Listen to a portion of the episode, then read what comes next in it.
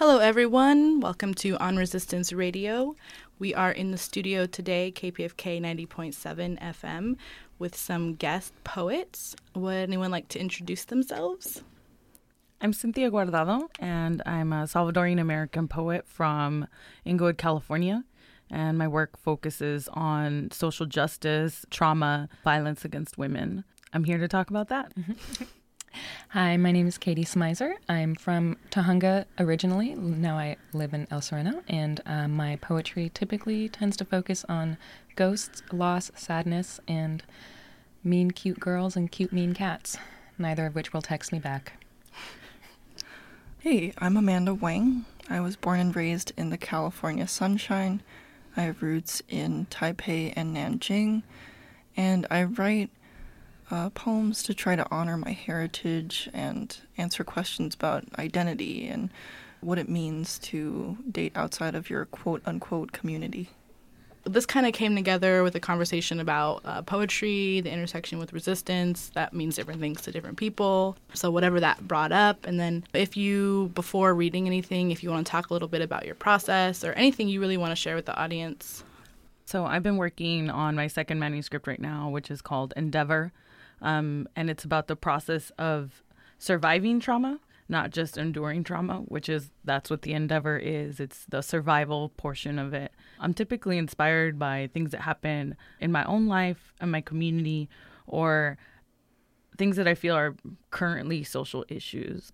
My process is emotion driven, right? So I write when um, those moments or those ideas are are just like throbbing inside of me where I have to write it all down. I would say my process is somewhat similar in that it always starts with a negative emotion, typically one with um, a, a, sort of sadness on the sadness spectrum. Just that's how I've dealt with a loss in my life. And I think that poetry can be so healing, and there's a certain reclamation of power that comes when you write your own experience. So whenever I'm feeling disempowered or that there's um, a certain rage and something I need to voice, I will write it out first, and then through the performance of it is a very healing process. I think what usually helps me get into a headspace for writing is reading. So I feel like I couldn't really talk about my writing without honoring the writers that have contributed to making my sort of literary DNA. The poem that I want to read wouldn't be possible without the influence of Junot Diaz and Warsan Shire. I think I like to follow in the tradition of Sandra Cisneros and write about what it means to try to do a very normal person thing like date while you live and exist in a society in which everything is racialized and gendered. So I want to give room if people want to respond to each other throughout, if there's anything that came up.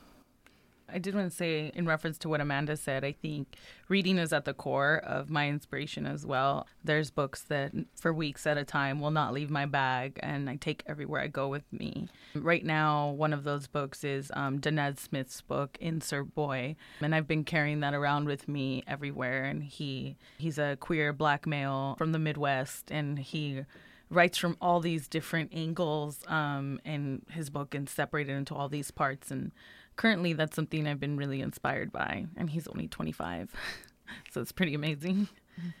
I also agree with that. It's the notion of being very aware of your ancestors, either literary or those in your history. I remember the first time I read This Bridge Called My Back was the, for me, uh, feminism is so interconnected with poetry and my personal experience, and that's just an arena where the personal is political and we really give word to our trauma and our survival and recognize each other in that. So I think keeping in mind those who've come before you is very important. When I read this bridge called My Back, it was the first time that I had read words by Japanese American women who were speaking about the Japanese American experience. Um, my family was interned in World War II, and nobody ever spoke about it.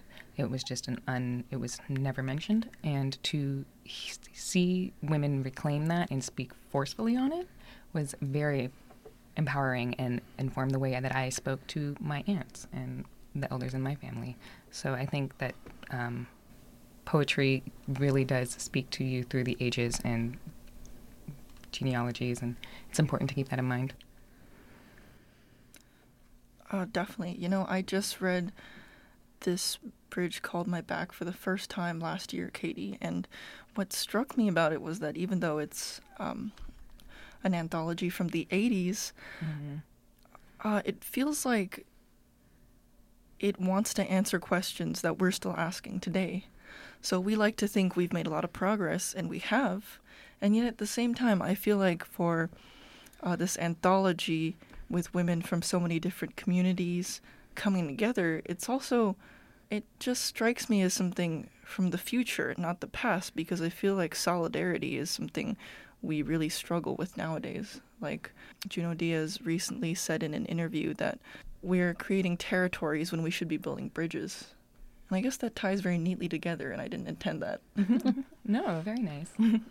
a couple things that were said that I have felt like reading things and them, them kind of being energetic and beyond time and, and location, kind of connecting with parts of ourselves that maybe aren't reflected in, in the world and the environment, and then connecting with other people through the things that we read. And then also, when we're talking about poetry being like an emotional process, I think there's a lot of other literary traditions that don't as honestly and openly say that, and that there's a lot of trends in the dominant power structure that tell us that we can't have emotion inform our work or our process or our relationships. Yeah, I don't know if people want to transition into sharing things or if there's more to conversate on. I just want to say about that emotion part. Um, I think that as women or women identified, there is an inherent emotional quality about us as beings, um, and that we allow ourselves to feel it, or or it's not necessarily allowing ourselves. It's like we do feel it, right, in a lot of ways. Um, and I think, um, you know, we all met in the Las Lunas Locas writing circle, um, and at the time that I started attending Las Lunas Locas, I didn't really realize how radical feminist women of color my writing was. And it was when I was finally in a circle with women and women, women identified people that I felt like, wow, this I'm a I'm a kind of a feminist writer from this Latina perspective. And so I think that that's kind of where all my new work is sort of going and trying to position myself as a strong, empowered, ambitious um, Latina who's a writer and trying to resist and make change, right? Um, because there are so many cultural, misogynistic um, factors that are affecting like every aspect of my life. And so all my work right now is really dealing with a lot of these facets and how they are related to my culture or to my um, Salvadorian or Americanness, right? And as Cynthia mentioned, we all met in Las Lunas Locas. It's a collective of women identified poets or writers who just get together once a week on Monday and we just get in a circle and write about whatever is prescient to us. And that is definitely such a feminist space that, speaking in the line of poetry as resistance, it's a very powerful space where women who don't always get to speak their truths or aren't encouraged to be emotional, they're fully supported. And to see these women um, evolve and blossom and sometimes cry and break down uh, or just to hear applause after they've spoken their words it's very powerful and it's transformative. And you might have all of these ragey semi-political feelings that you don't articulate in your day-to-day but in poetry with other women it's to say it out loud you know that what you're doing matters and we hear you. And that kind of support is so integral to what we do as a writing group it was very life changing to have found Las Lunas Locas, or uh, rather, I should say, be introduced to Las Lunas Locas, because writing is a very solitary act, or it can be, but when you're together in a group with the Lunas, it's a it's a collective act, and I guess I just didn't realize before I was introduced to the group that um, the people that I were writing for were already out there and not too far out of reach, really. Thank you for yeah talking a little bit about that experience and that collective. That's kind of what came to mind is like how does it different when you are kind of in your own space and because there's like the space and then there's the emotional space to like write and to express and to kind of capture that expression and then how does that change in like a group or a collective space and then also how is that structured and how does that feel I wrote a blog about my experiences in Las Lunas Locas and how I felt it related to me as a woman and as a writer. And it's on my WordPress, which is uh, cynthiaguardado.wordpress.com. And it really addresses kind of what happens in the circle and the energy of the circle and the things that transform or change for us while we're there.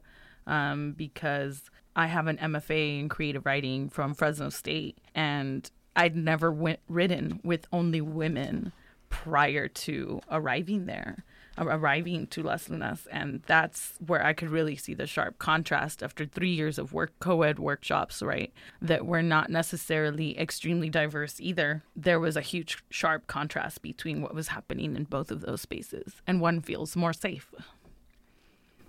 Certainly, the safety and the general sense of support is so integral to kind of the magic that happens with Las Lunas. I found Las Lunas when I moved to El Sereno after losing my family suddenly, and I felt pretty orphaned and alone, and all I could write was sad stuff. And I thought, nobody wants to hear sad stuff. It's not relevant to other people's lives. I attended Las Lunas for over a month before I spoke a word, but they were patient and they waited for me. And then when I was able to share, I was validated, heard, supported, and they've become a second family to me. And they, their support has really meant the world. And I would not be writing today the way I do if were it not for them.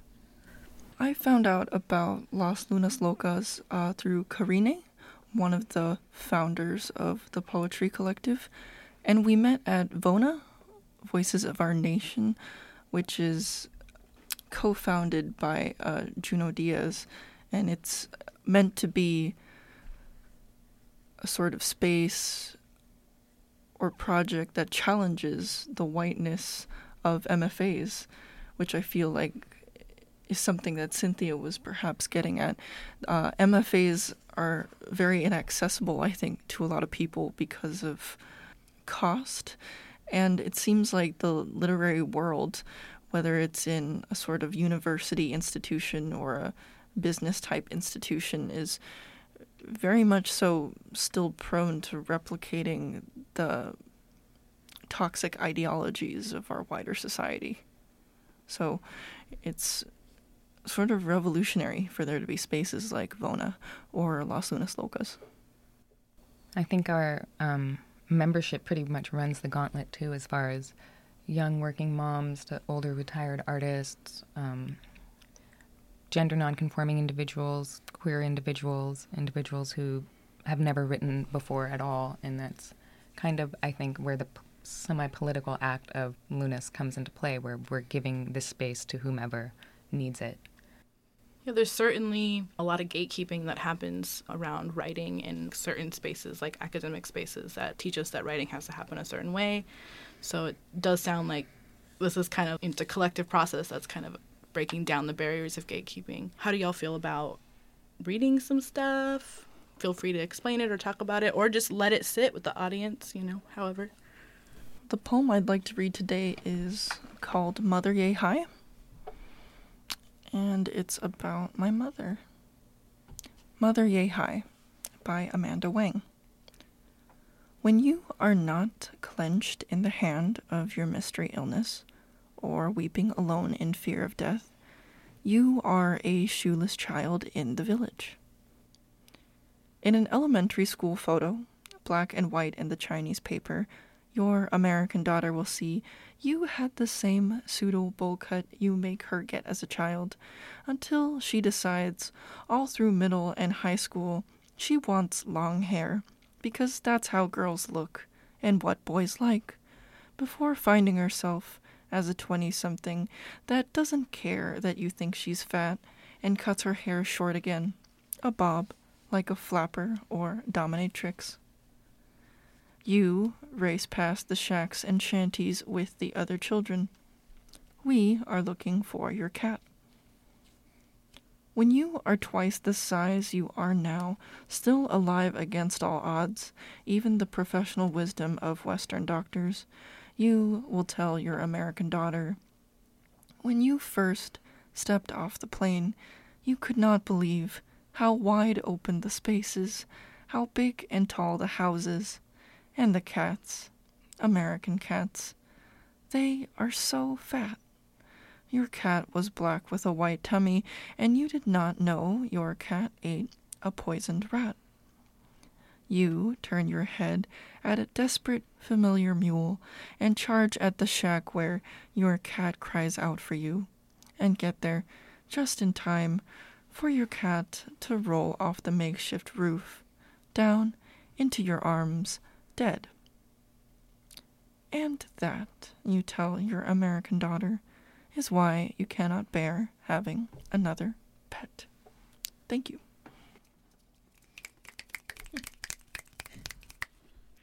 Did you want to tell us anything about the piece, or are we? Yeah, it's up to you. Do you want to expand or? Actually, what came to mind was that I never learned how to snap my fingers. I'll be like golf clapping, but I mean to snap. And also, we snap every now and then, and then we've had people say like, "What is that awful clicking that happens on the radio show?" We're just like, "Oh no, we're just like snapping." Okay. Well, we'll, we'll- we'll keep it in. Yes, we'll keep it in so people know that we're snapping. Okay, mine is a piece that I wrote in Las Lunas um, when we were discussing how false patriarchal concerns about the ladies uh, rub us the wrong way. this is called Women and Children First. Women and Children First is an execution order.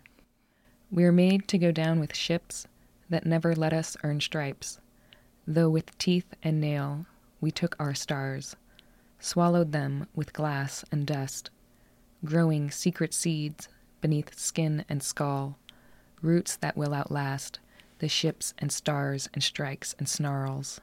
Shh, the moon is giggling. She knows you know she's waiting.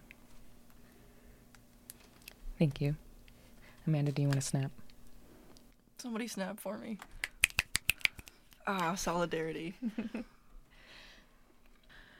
My piece is titled "To All the Women You Say You Love,"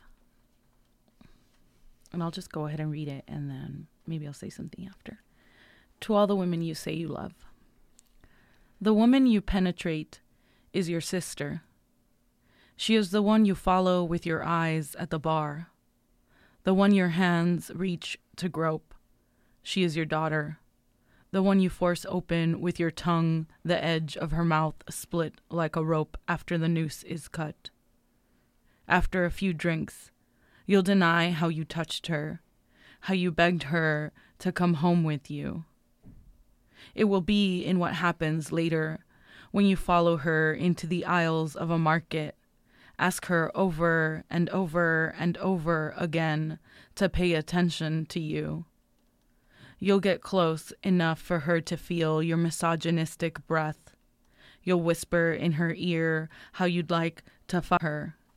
She is your mother, every hole in her body forced open by the crown of your head, fists forced through like a rod hammered into the ground.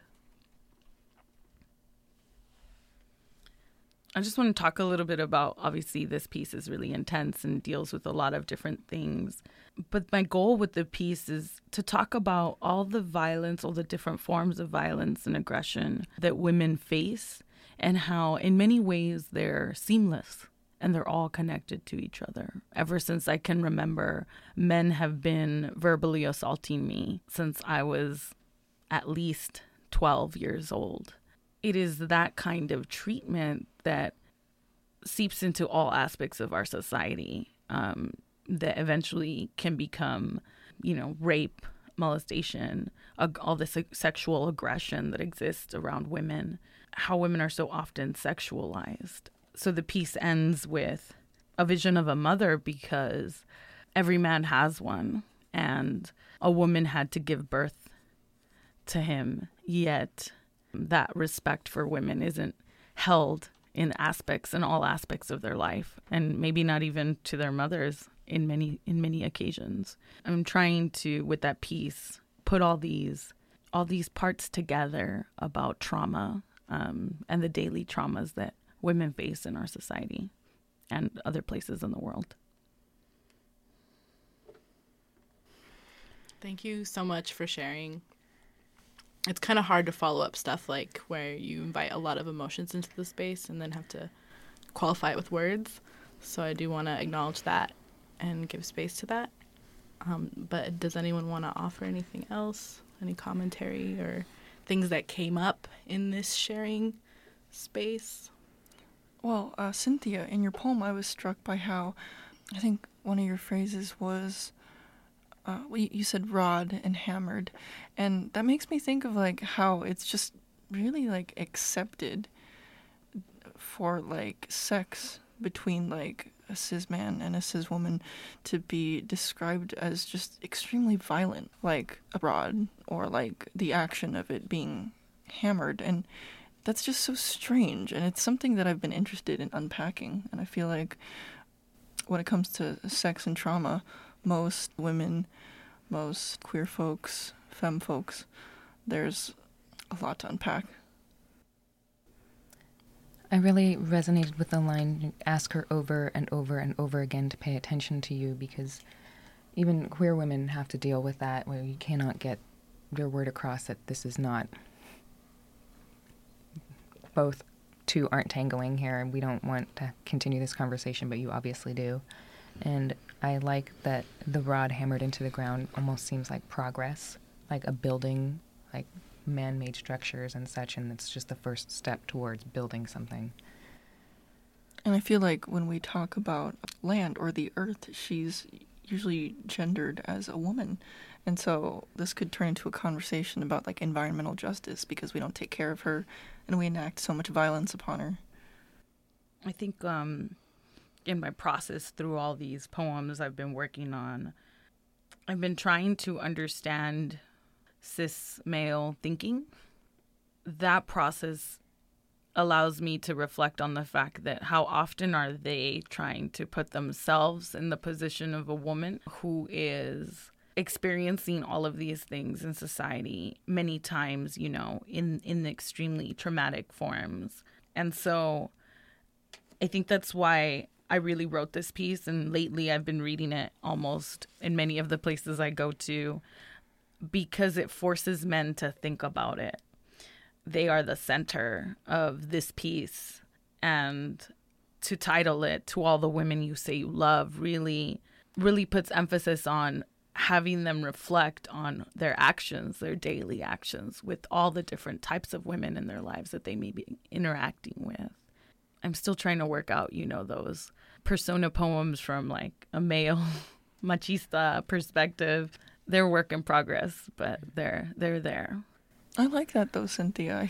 you said you center a man's perspective in the poem, but you do it in such a feminist way. You're centering a man's perspective to get them to think about women, how they have toxic beliefs and ideologies and a sense of entitlement to women. Can I ask, did you write that or start it in um, Lunas? No, I actually was in com- my community literature initiative class, which I've been mm-hmm. taking on Monday nights for the past nine months, which is a, a program that was started by Hiram Sims to help writers of color from the LA area create a book without having to go to an MFA program, without having to pay outrageous tuition. So I wrote it there okay. in a free write we did. I was just wondering. It um, oftentimes in Lunas, I feel like when it's there aren't cis straight men in the room, sometimes women find words enough space to say these words that they didn't have mm-hmm. before. Definitely. Thank you all so much for sharing the poetry and the process and going into kind of why why the writing happens, why it's necessary. Any kind of closing comments you want before we wrap up? Just wanted to say that, you know, this piece that I wrote addresses a lot of taboo topics, and I hope that writers out there especially women writers out there, women identified writers, are writing about these topics because we need to talk about them and listen to them and hear those stories. I could not help but be reminded of Staceyann Chin's essay "Resistance Through Poetry" when we began talking about recording this. And uh, Staceyann Chin is a super rad Jamaican lesbian activist poet who, in her "Resistance Through Poetry" piece, says. Through this art of resistance, I understand that the world and all oppression is connected. And I feel that that's a really good way to sum up why poetry is such a broad and catch all, powerful medium to speak to and against oppression. And is there any way that people who are listening today can read more of your poetry, more of the work that you have, like maybe social media? I listed my WordPress earlier, so you can pretty much just Google me, Cynthia Guardado, and it comes up. And you can also follow me on Instagram. I'm the Guarded Poet. I am at Wait What Kate on all social media platforms and waitwhatkate.com. It's a deaf joke. I'm deaf, in case that seemed inappropriate. I'm trying to get more social media type things up, but you can follow me on my Instagram. Uh, it's at Renegade, you know, like Renegade but with Jade. Okay. Uh, it's spelled R E N E J A Y D E.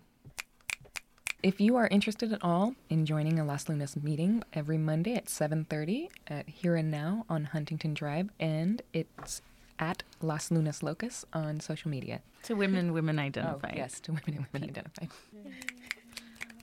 Thank you so much for joining us. And thank you, everyone, for listening. If you want to find uh, past shows, please visit our SoundCloud, www.soundcloud.com slash on dash resistance. You can email us on resistanceradio at gmail.com with any questions. I think that's it.